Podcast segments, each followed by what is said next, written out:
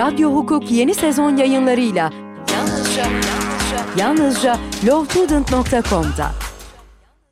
Merhaba sevgili Radyo Hukuk dinleyenleri.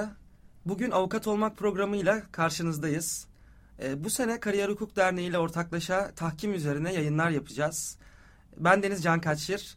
Ee, yanımızda tahkim alanında hem çok genç hem de çok deneyimli bir isim yer almakta. Kendisinden tahkimin ne olduğunu, uygulamada nelerle karşılaştığını ve bu alanda bizlere neler tavsiye ettiğini dinleyeceğiz. Ee, Avukat Ceren Çakır bugün konuğumuz. Ee, ben kendisine hoş geldin demeden önce kısaca bir e, sizlere tanıtmak istiyorum. Ee, Avukat Ceren Çakır İzmir'de doğmuştur. Ee, İzmir Saint Joseph Fransız Lisesi'nden mezun olduktan sonra Yeditepe Üniversitesi Hukuk Fakültesini bitirmiştir. Ee, akabinde Lozan Üniversitesi Milletler Arası Karşılaştırmalı Hukuk alanında yüksek lisans yapmıştır. Gemi finansmanı, gemi satın alımı ticaret ve deniz hukukundan doğan uyuşmazlıkların tahkim aracılığıyla çözülmesi, ticaret hukuku ve deniz hukuku alanlarında dava takibi ve danışmanlık yaptığı kariyerinde Çavuş Coşkun Avukatlık Ortaklığı'na devam etmektedir. Bunun yanında gönüllü olarak İstanbul Tahkim Merkezi Genç İstak Yürütme Kurulu üyesi ve aynı zamanda Geleceğin Tahkim Avukatı Yarışması Komisyonu koordinatörlüğü görevini yürütmektedir. Ceren Hanım hoş geldiniz. Hoş buldum Can Katçım, mersi. Ee, bizleri kırmayıp bugün geldiğiniz için, paylaşacağınız için tekrar teşekkür ediyoruz. Ben de davetiniz için çok teşekkür ederim. Çok keyifli bir program yapıyorsunuz. Ee, isterseniz başlayalım. Lütfen. Ee, çok genel bir soruyla başlamak istiyorum sizlere, izleyicilerimiz de merak ettiği için. Ee, neden tahkim alanında çalışmayı seçtiniz? Ki şu anda tahkim aslında çok gündemde olan bir konu. Özellikle son bir yıldır. Sizi bu alanda çalışmaya Türkiye'deki bu tahkim yaygınlaşması mı itti yoksa siz bundan önce bu alanda çalışmayı tırnak içinde kafanıza koymuştunuz ve öyle mi devam etmiştiniz? Öğrenciyken e, birinci sınıfta herhalde hukuk fakültesi öğrencisi ilk anayasa dersini aldığı zaman ben anayasacı olacağım diyor. Ondan sonra borçlar almaya başlıyor. Çok seviyor. Aman Allah'ım işte borçlarcı mı olsam acaba diye e, devam ederken e, benim de kafamda değişik e, alternatifler vardı. Ama her zaman hukukumuzun da temeli olan e, İsviçre hukukunu öğrenmek istiyordum ve senin de belirttiğin gibi o nedenle Lozan Üniversitesi'ne yüksek lisans yapmaya gittim. Bir gün okula girdim bir afiş gördüm. William C. Milletler Arası Ticari Farazi e, Dava Tahkim Davası Yarışması. E, başvurdum. Kabul edildim ve Lozan Üniversitesi'ne takımını temsilen Viyana'da o sene yarıştım e, farazi tahkim davası yarışmasında. E, ve tabii ki tahkimle ilk tanışışım böyle oldu. E, çok keyif aldım. O nedenle de bütün kariyerimi tahkim üzerine kurmaya karar verdim. Aslında sizi bunu iten bir kurgusal dava yarışması oldu. Şu anda öğrenciler aslında bizi de ittiği gibi. ee, bu kariyerinizi yönlendirmenizden sonra aslında biraz da işin teorini de izleyicilerimiz ve biz de bilmemiz gerektiğini düşünüyorum. Ee, tahkim kavramı nedir? Arabuluculuk, hakem ve bilirkişilik bu kavramlarla aynı şey midir, farklı şeyler midir? Tahkim e, iki veya daha fazla taraf arasındaki bir uyuşmazlığın mahkemeler aracılığıyla değil de hakemler önünde genellikle de bunlar uzman kişiler olur. Onların önünde çözülmesi anlamına gelir. E, diğer saydığın arabulucu, bilirkişi veya hakem sözleşmesi kavramlarından biraz farklıdır. Arabuluculuk mesela dostane bir e, çözüm yöntemidir. Arabulucu atanır taraflarca ve tarafların zayıf veya güçlü yönlerini birbirlerine göstererek ortak bir paydada buluşmalarına yardımcı olur. E, bilirkişi ise alanında uzman teknik olarak özellikle e, görüşüne ihtiyaç duyulan ve bu e, doğrultuda görüş veren kimsedir. Hakem sözleşmesi tahkim sözleşmesiyle uygulamada çok fazla karıştırılıyor. Ama şöyle bir durum var. Hakem sözleşmesi yapabilmek için öncelikle bir tahkim anlaşmanın veyahut bir tahkim sözleşmenin olması gerekiyor. Taraflar kendi aralarında e, uyuşmazlıklarının çözümünde e, tahkimle çözülmesi gerektiğine yönelik iradelerini e, belirtecekler. Ondan sonra uyuşmazlık tahkime gittiğinde hakemlerle taraflar arasında yapılan sözleşmeye de hakem sözleşmesi denir. Aslında yine birbiriyle hakem sözleşmesi, tahkim e, sözleşmesi diyelim birbiriyle iç içe olan kavramlar anladığımız kadarıyla fakat e, aslında bir tahkim sözleşmesi olmadan bir hakem sözleşmesi de yapılamıyor. Evet. Böyle ifade edebiliriz. Teşekkür ederim. Üçüncü soru olarak ülkemizde yeni yeni duyulmaya başlasa bile en azından benim bildiğim kadarıyla tahkimin biraz tarihi daha eskiye dayanıyor. ülkemizde bunun gelişimi nasıl oldu? Özellikle taraf olduğumuz uluslararası sözleşmeler veya yerel iç hukuk hakkında biraz da bilgi verebilir misiniz? Tabii ki. Tarihi gerçekten söylediğin gibi bayağı eskiye dayanıyor. Ee, şöyle söylemek gerekir hatta eski Mısır, eski Yunan e, ve Roma İmparatorluğu'nda tahkimin varlığından e, söz ediliyor. E, ülkemiz açısından baktığımızda ise Osmanlı İmparatorluğu'nda e, 1850 yılında kanunname-i ticarette e, tahkim yer almış. Sonrasında 1864 yılında e, Kanunname-i Bahriye'de ve e, deniz ticaretiyle ilgili bir kanunda deniz sigorta sözleşmesinden doğan uyuşmazlıkların tahkim yoluyla çözümlenmesi düzenlenmiştir. Yani göreceğin üzere bayağı e, eskiye dayanıyor tahkimin tarihi. Tabii sonrasında hukuk usulü, usulü muhakemeleri kanununa tahkim girmiştir. 2011 yılında değişti ve e, hukuk muhakemeleri kanunu oldu biliyorsun. Ve sonrasında yine 2001 yılında e, Birleşmiş Milletler, Milletler Arası Ticaret Hukuku e, Komisyonu'nun tahkim örnek kanunu baz alınarak bir milletler arası tahkim kanunu hazırlandı. E, ve Türkiye tahkimdeki e, mevzuatını da böylece geliştirdi ve oturttu. Bunun haricinde uluslararası sözleşmelere de tarafız. E, 1988 yılında taraf olduğumuz ICSID e, yatırım tahkim e, uyuşmazlıkları sözleşmesi var. Washington Sözleşmesi. Bunun haricinde e, yabancı hakem kararlarının tanınması ve tenfizi hakkında New York Konvansiyonu. Buna da 1991 yılında taraf olmuşuz. Ki biliyorsun tahkimde e, hakikaten çok önem arz eden e, sözleşmelerden, milletler arası sözleşmelerden bunlar. Ve bu şekilde Türkiye'de tahkimin temelleri sağlam olarak e, atıldı. Aslında yabancı kaynakları da sormamın sebebi şu. Özellikle öğrenciler nezdinde tahkim biraz daha sanki miktarı çok fazla olan ve içerisinde hep yabancıların olduğu uluslararası hukuk olarak atfediliyor. E, fakat bunun bir yerel ayağı da var. Ve bizimle bildiğimiz kadarıyla iç tahkimle aslında yabancı tahkim birbirlerinden ayrılıyor. Bunun hakkında biraz bilgi verebilir misiniz? Tabii ki. Evet kesinlikle ayrılıyor. Yani iç tahkim ve milletler arası tahkim e, farklı kavramlar.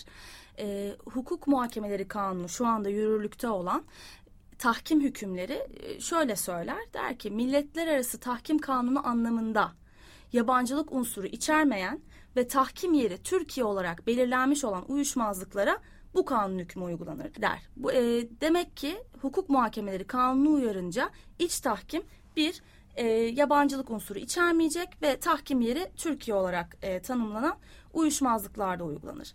Milletler arası e, tahkimden söz etmek gerekirse ise Milletler Arası Tahkim Kanunu yabancılık unsurunu ilk defa Türkiye'de e, açıklamıştır ikinci maddesinde ve eğer yabancılık unsuru mevcutsa bir uyuşmazlıkta artık tahkim milli tahkim değil milletler arası e, tahkim olarak nitelendirilecektir. Ee, yine benim bu aslında yabancılık unsuruyla ilgili e, bir sorum olacak. Biraz detaylı bir soru olacak. Eğer hukuki danışmanlığa girmezse soruyu yöneltmek istiyorum.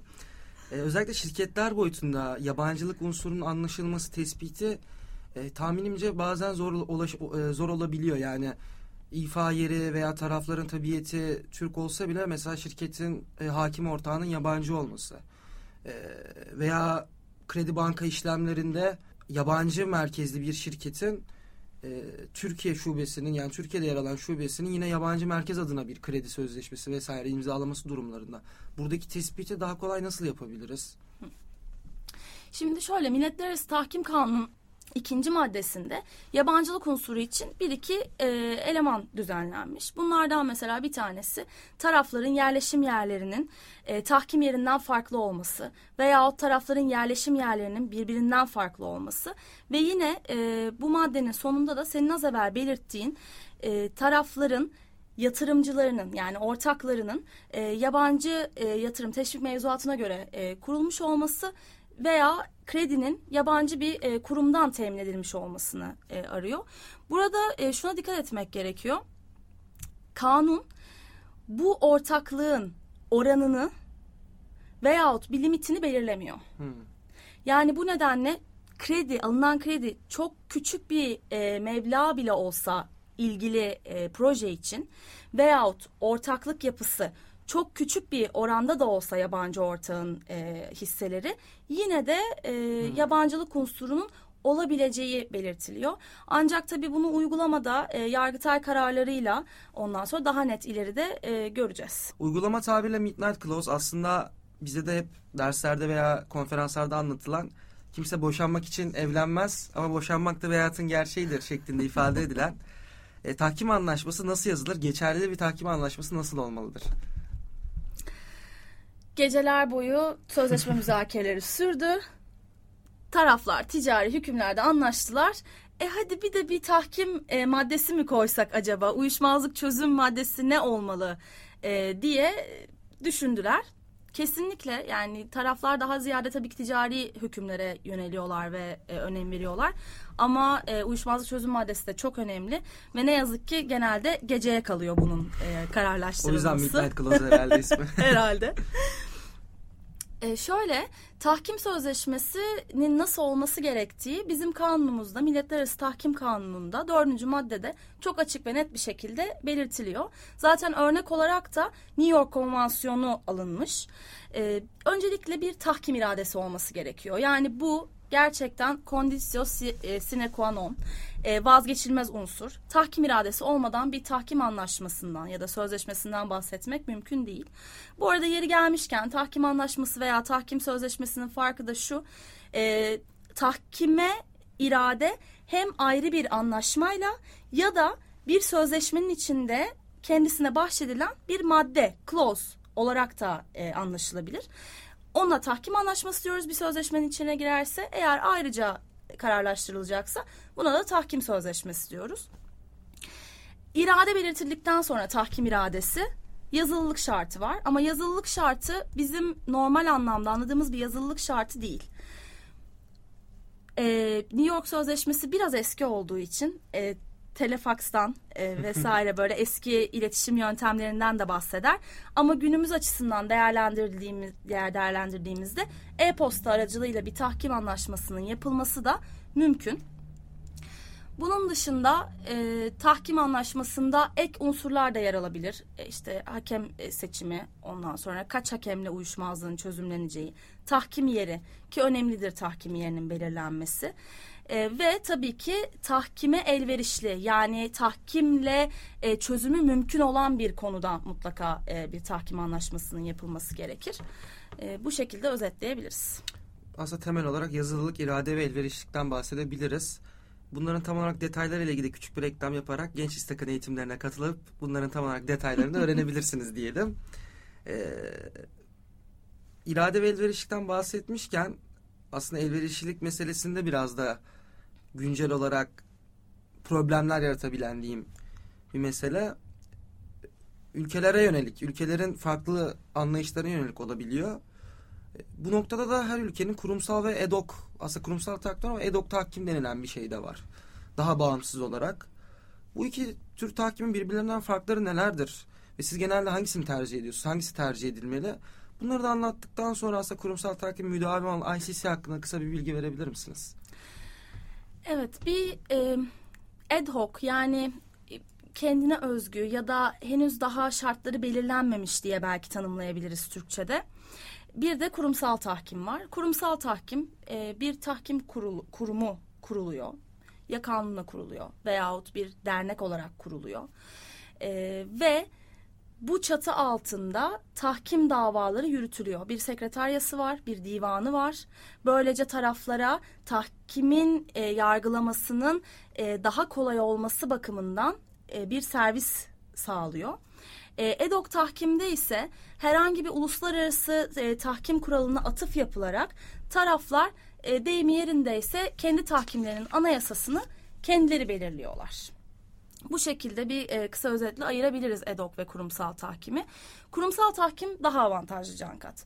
Neden daha avantajlı? Çünkü bir kere e, her şey daha düzenli gidiyor. Yani mesela EDOK tahkimde tahkimi başlatıyorsun. Ondan sonra e, hakemini atıyorsun.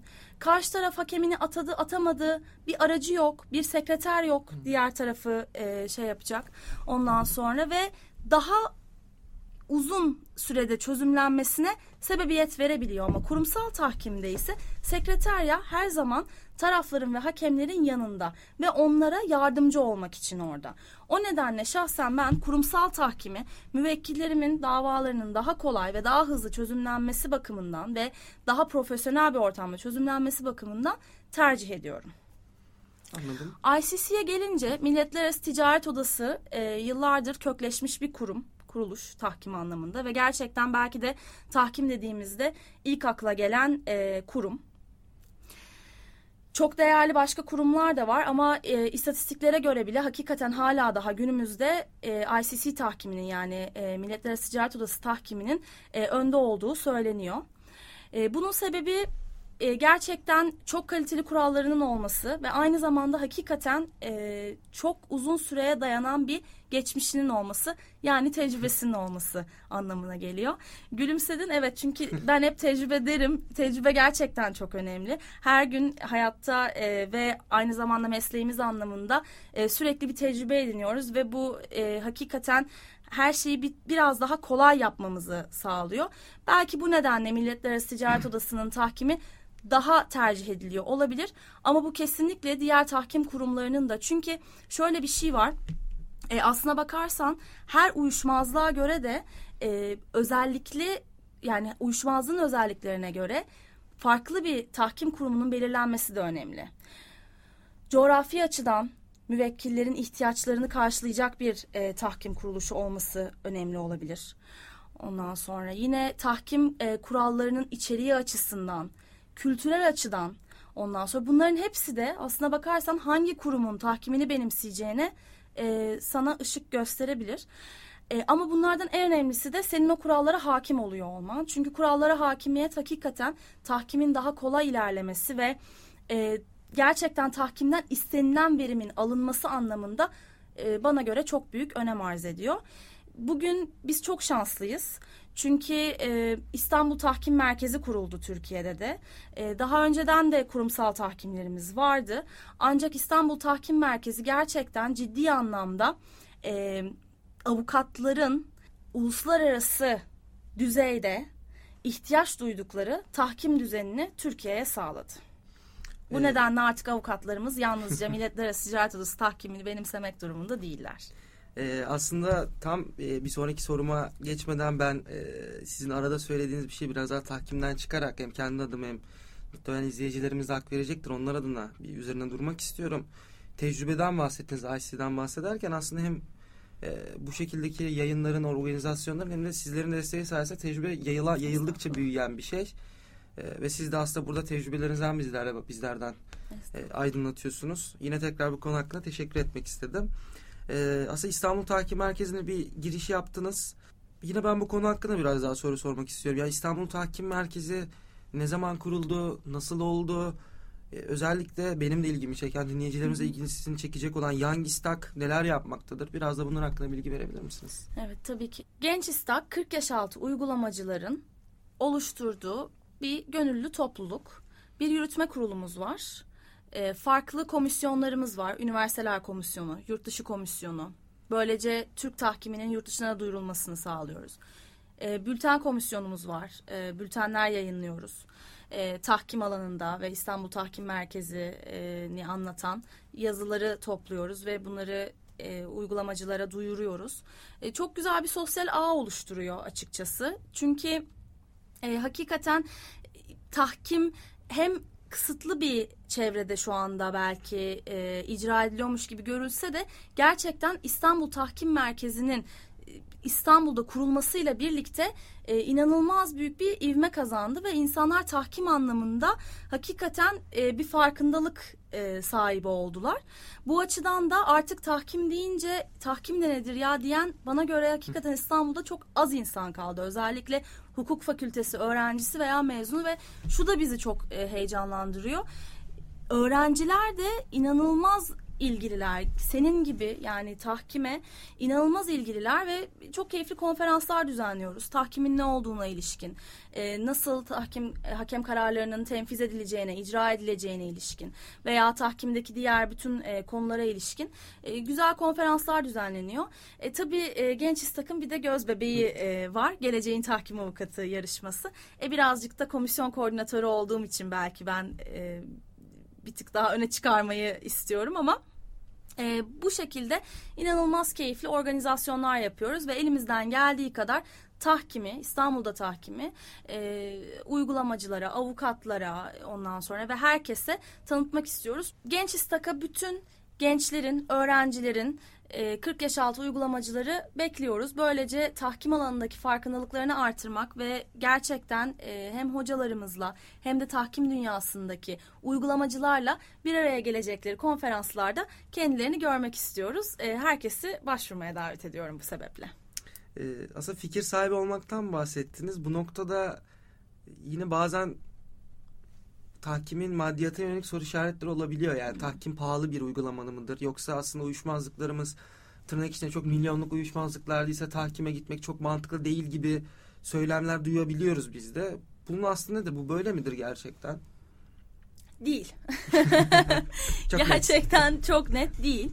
E, çünkü yani eğer Türk mahkemelerine örnek alacak olursak konusu bir parayla ölçülebilen bir uyuşmazlığı devlet mahkemesi dava açtığın zaman binde 68,31 bir harç yatırman gerekiyor. Ve bunu hesap edip ondan sonra bir de İstanbul Tahkim Merkezi'nin sitesine girip ki bir çok kolay bir hesaplama yöntemi var. Yani uyuşmazlık konusunu oraya yazıyoruz. Ondan sonra bize hakem ücretlerini veya yargılama giderlerini aşağı yukarı ondan sonra döküyor bakıp karşılaştırdığımız zaman gerçekten tahkimin çok daha özellikle İstanbul Tahkim Merkezi e, tahkimi açısından söyleyebilirim ki çok daha avantajlı olduğunu bize gösteriyor. O nedenle gerçekten bu algıyı kırmak gerekiyor. Çünkü böyle bir şey var. Sadece milletler arası uyuşmazlıklarda ve gerçekten konusunun çok yüksek meblağlı olduğu uyuşmazlıklarda tahkime gidilmesi gerektiği gibi ama hiç öyle değil gerçekten. Ee, tahkim bir kere zaten belki avantajından bahsedersek bunu daha kolay anlaşılmasını sağlayabiliriz. Yani tahkimin en önemli avantajlarından bir tanesi uyuşmazlığınızın uzman kişiler e, önünde çözülmesi. Bu çok önemli bir şey. Çünkü insanız Cankat. Herkesin her konuda bilgisi olması mümkün gerçekten değil veya tecrübesi olması mümkün değil. Ama e, benim özellik arz eden, hakikaten teknik bilgi arz eden bir uyuşmazlığımın uzman kişiler tarafından çözülmesi demek hem müvekkillerimizin e, uyuşmazlığının gerçekten ciddi anlamda hani kendilerine fayda sağlayacak ve e, onlar için avantajlı ve adaletli ve doğru şekilde çözülmesi anlamına geliyor. Aynı zamanda da hızlı. Çünkü ne yazık ki halen daha e, yani istinaf mahkemeleri de kuruldu. Ama ona rağmen Yargıtay'ın iş yükünün üzerinden alınması mümkün değil. Yine keza İlk derece mahkemelerinin de e, aynı şekilde. Yani e, bu ne yazık ki şu anda e, çözüme ulaşabilmiş bir şey değil. İç tahkimden de bahsettik seninle ve gerçekten e, çok kaliteli e, kurallarımız da var ondan sonra iç tahkime ilişkin olarak da. Yine zaten e, İstanbul Tahkim Merkezi e, tahkim kuralları hiçbir şekilde sadece milletler arası tahkime uygulanacak diye bir şey yok. Kesinlikle iki Türk arasında e, veya iki Türk şirket arasında e, ki uyuşmazlıkların çözümüne de uygulanabilir. E, bu nedenle hiçbir şekilde böyle bir ayrıma gitmeden gerçekten tahkimin avantajlarından ben şirketlerin ve e, kişilerin faydalanması gerektiğini düşünüyorum. Teorik kalıplardan da konuştuktan sonra biraz daha uygulamaya yönelik bir soru sormak Tabii istiyorum. Ki. Hepimiz hukuk fakültesine girdikten sonra Amerikan dizilerinde, Suits gibi dizilerde gördüğümüz avukatın duruşmaya gidip kendini tam olarak ifade ettiği, itirazlar ettiği, sayın yargıç size itiraz ediyorum gibi cümleler kurdu bir yer olarak hayal ettik. Fakat ilk staj deneyimimizde ilk adliyeye ve mahkemeye gittiğimizde bu hayal kırıklığına uğradı. Bu tahkimde nasıl? Tahkimde taraflar e, ifade özgürlüğünü yani orada kul, hukuki uyuşmazlıkla ilgili fikirlerini, itirazlarını çok daha etkin bir şekilde hakemlere karşı ileri sürebiliyorlar mı? İyi haber, cevap evet. o nedenle e, tahkim avukatı olduğun zaman gerçekten e, kendini belki Suits avukatı gibi İnşallah tam öyle diyelim. olmasa da en azından itiraz edebiliyorsun. O güzel haberi vereyim sana. İtiraz edebiliyorsun. Gerçekten açılış konuşmanı yapabiliyorsun. Seni kesmeden dinleyen yani eğer soruları olacaksa pek tabii ama e, sorular haricinde kesmeden dinleyen hakemler önünde e, kendini ifade edebiliyorsun. Onun dışında e, çapraz sorgu yapabiliyorsun karşı tarafın tanığına.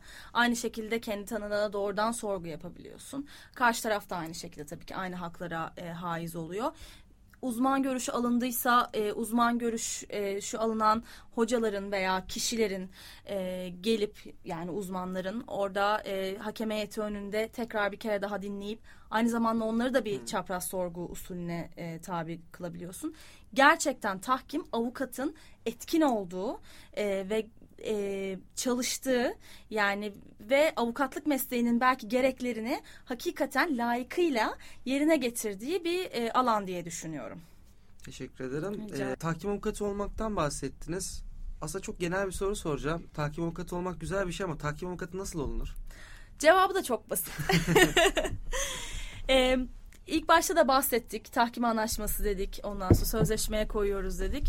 Bir kere sözleşmeye koymadan uyuşmazlık e, olduğu takdirde ancak e, devlet mahkemelerinin önünde uyuşmazlığınız çözümlenebilir. Ama eğer tahkim sözleşmesi imzalarsak veyahut sözleşmelerimize bir tahkim anlaşması eklersek işte o zaman tahkim avukatı olabiliriz. Çünkü e, bize sözleşme aşamasında güvenen müvekkillerimiz eğer uyuşmazlık aşamasında da e, yine güvenirlerse bu zaman e, gideceğiz ve uyuşmazlığı tabii ki tahkime götürmüş olacağız. E, ve al sana tahkim avukatı. Aslında sizin de tahkim yolunu seçmenizin vesilesi olan bir kurgusal dava yarışması. Uluslararası William e, Wismut Court yarışmasıydı. Şimdi gündemde çok hali hazırda geleceğin tahkim avukatı yarışması var. Sizin de koordinatörlüğünü yaptığınız. Aslında bu uygulamaya geçmeden önce öğrencilerin kısmen de olsa deneyimleyebileceği, görebileceği bir yer. Bu yarışma hakkında biraz detaylar verebilir misiniz? Öneriyor musunuz tüm öğrencilere bu yarışmayı? Pek tabii mutlulukla veririm. Şöyle e, geleceğin tahkim avukatı yarışması hakikaten e, Türkiye için e, önemli bir yarışma. Şu anda zaten Türkiye'nin en büyük farazi dava yarışması. Kesinlikle doğru söylüyorsun. Öğrencilere daha pratik hayatı, uygulama hayatına geçmeden bir tahkim davası nasıl yürütülür, nasıl tahkim avukatı olunur ve nasıl e, bu işler e, yapılıyordur? Bir fikir veriyor ve inanılmaz büyük bir tecrübe kazandırıyor eğlencesinin yanında.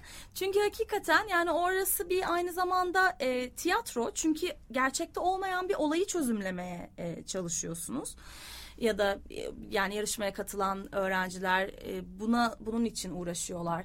5-6 ay boyunca yarışmanın olayı açıklandıktan itibaren ve tahkimin her aşamasını daha avukat olmadan deneyimleme şansına haiz oluyorlar. Şöyle ki dava dilekçesi yazıp sunuyorlar.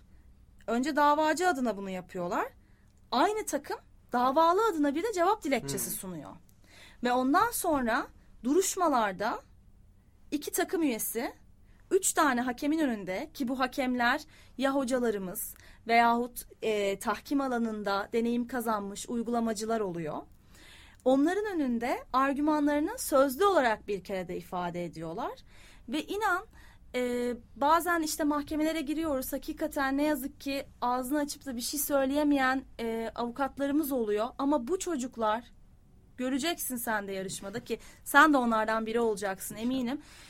Hakikaten o kadar güzel, etkin, başarılı bir şekilde argümanlarını dile getiriyorlar ki e, bu yarışmayı düzenleyenlerden bir tanesi olduğum için inanılmaz büyük keyif ve mutluluk duyuyorum ve aynı zamanda gurur duyuyorum. Hakikaten e, çok önemli bir şey ve e, kesinlikle yapılması gereken bir şey ve ben hem Türk tahkimine e, hem de bütün öğrencilere ve aynı zamanda uygulamacılara çok büyük bir e, fayda sağladığını düşünüyorum böyle bir yarışmanın.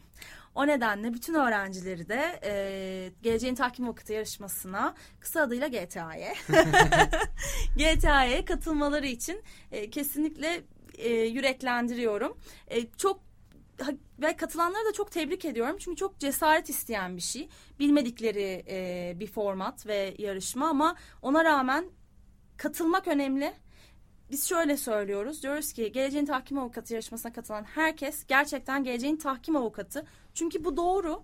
Yani e, bu yarışmanın hiçbir şekilde bir kazananı yok. Ve iki senedir bu sene üçüncüsünü düzenliyoruz. Özellikle duruşmalarımız çünkü hep birlikte e, bir araya geliyoruz. Bir hukuk şöleni e, tadında geçiyor. Biz çok keyif alıyoruz. Öğrenciler de çok keyif alıyorlar. E, bu nedenle hakikaten e, çok keyifli bu böyle bir organizasyonun içinde Peki olmak. halihazırda yani başvuruyu yapmamış, kaçırmış veya daha birinci, ikinci sınıf daha sonra katılmak isteyenler de izlemeye gelebiliyorlar mı duruşmaları? Duruşmalar e, Bilgi Üniversitesi Santral Kampüsü'nde yapılacak bu sene. E, yer olduğu müddetçe duruşma salonlarında duruşmalar herkese açık. Kesinlikle izleyebilirler. E, bekleriz gelecekleri. Özellikle de e, ödül törenine de bekleriz. Çünkü ödül töreni çok görkemli, çok güzel oluyor. E, Pazar günü yapılıyor. Diyorum bu yayından sonra e, öğrenciler, Genç İstak üyesi olmayan öğrenciler ve yine 40 yaş altı uygulamacılar da Genç İstak'a üye olacaklar.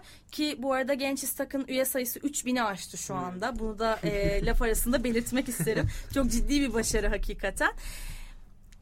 Maillerden e, haberdar olabilirler. Çünkü duruşmaların e, tarihleri zaten mail yoluyla duyuruluyor ondan sonra ve ödül töreni de duyuruluyor olacak. O nedenle ödül törenine de katılabilirler ve aynı zamanda dediğim gibi yine yani e, odalarda, e, duruşma salonlarında yer olduğu müddetçe e, herkesi izlemeye de bekleriz. Çok teşekkürler. Ee, Ciran Hanım'a teşekkür ediyoruz. Keyifli bir yayın gerçekleştirdik. Umarım takip çalışmak isteyen genç uygulamacı ve özellikle öğrencilerin e, aydınlatıcı bir yayın oldu. Benim açımdan aydın- aydınlatıcı bir yayın oldu. İzleyicilerimiz için açısından da öyledir. Çok teşekkür ederim. İyi ki geldiniz. Ben de çok teşekkür ederim Can Katçım. İyi ki davet ettin. Çok keyifli bir sohbet oldu gerçekten. Çok mersi. E, Law Student Radyo Hukuk sayfalarını takip etmeyi unutmayın. Radyo Hukuk yeni sezon yayınlarıyla yalnızca yalnızca yalnızca lovestudent.com'da.